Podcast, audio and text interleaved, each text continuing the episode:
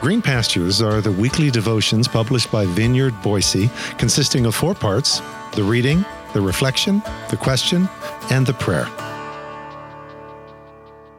Green Pastures for Friday, November 10th. The Guardian of a Precious Slice of Life.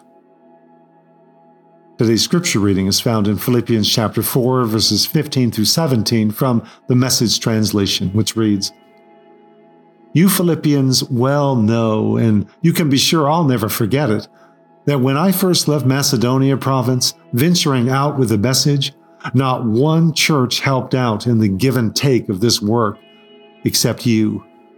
You were the only one. Even while I was in Thessalonica, you helped out and not only once, but twice. Not that I'm looking for handouts, but I do want you to experience the blessing that issues from generosity.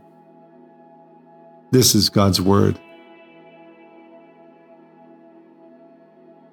Pontus anton dunamunte me Christo, says Paul in his Eureka moment, which immediately follows with a loud and sincere thank you for the hands on relief the Philippian community had with such tender care painstakingly sent through Epaphroditus.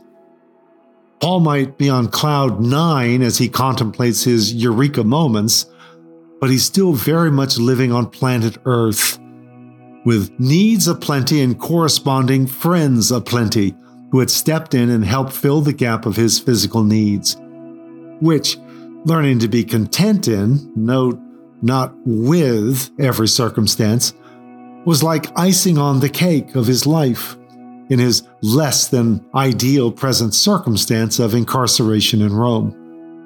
Paul had discovered a deep center of peace in the midst of his own madhouse. And these Philippian friends helped form the divine chuppah, or covering, in the midst of it. And speaking of chuppah, which is the Jewish word for covering, let's sample another entry from the journals of Etty Hillesum from the day after the last one. July 21st, Tuesday evening, 7 o'clock. This afternoon, on my long walk home, when worries assailed me wildly and refused to go away, I suddenly said to myself, If you really believe in God, then you must surrender yourself completely and live in faith. Never worry about tomorrow. As I was walking along the quay with him, and I thank you, O oh God, for making that possible, even if it is only for five minutes a day, I'm still grateful. He said, Oh, the worries we all have. And I said to him, We must be consistent. If we have any faith at all, then we must have faith all the time. I feel as if I were the guardian of a precious slice of life, with all the responsibility that entails. There are moments when I feel like giving up or giving in, but I soon rally again and do my duty as I see it, to keep the spark of life inside me ablaze.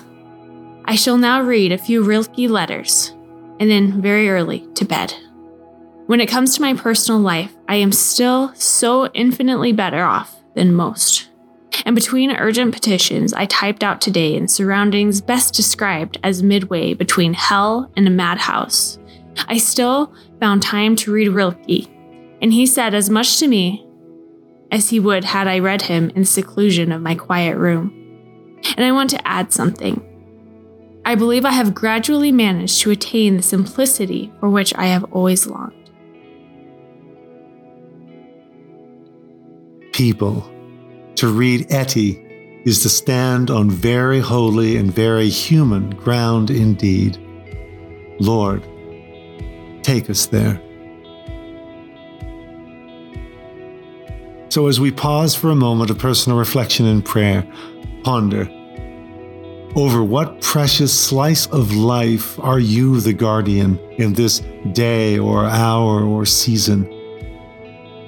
Etty was sustained by even just getting five minutes of quiet, even in that place between hell and a madhouse, and reading the spiritual and poetic musings of Rilke. What practices help to sustain you by folding you back into present grace through the frequent madness of life? Lord. Help me to see myself, my life, this way, as though I were the guardian of a slice of life.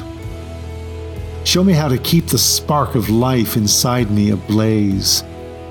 Lead me into life giving postures of rest and reading and doing and being and breathing, especially the breathing.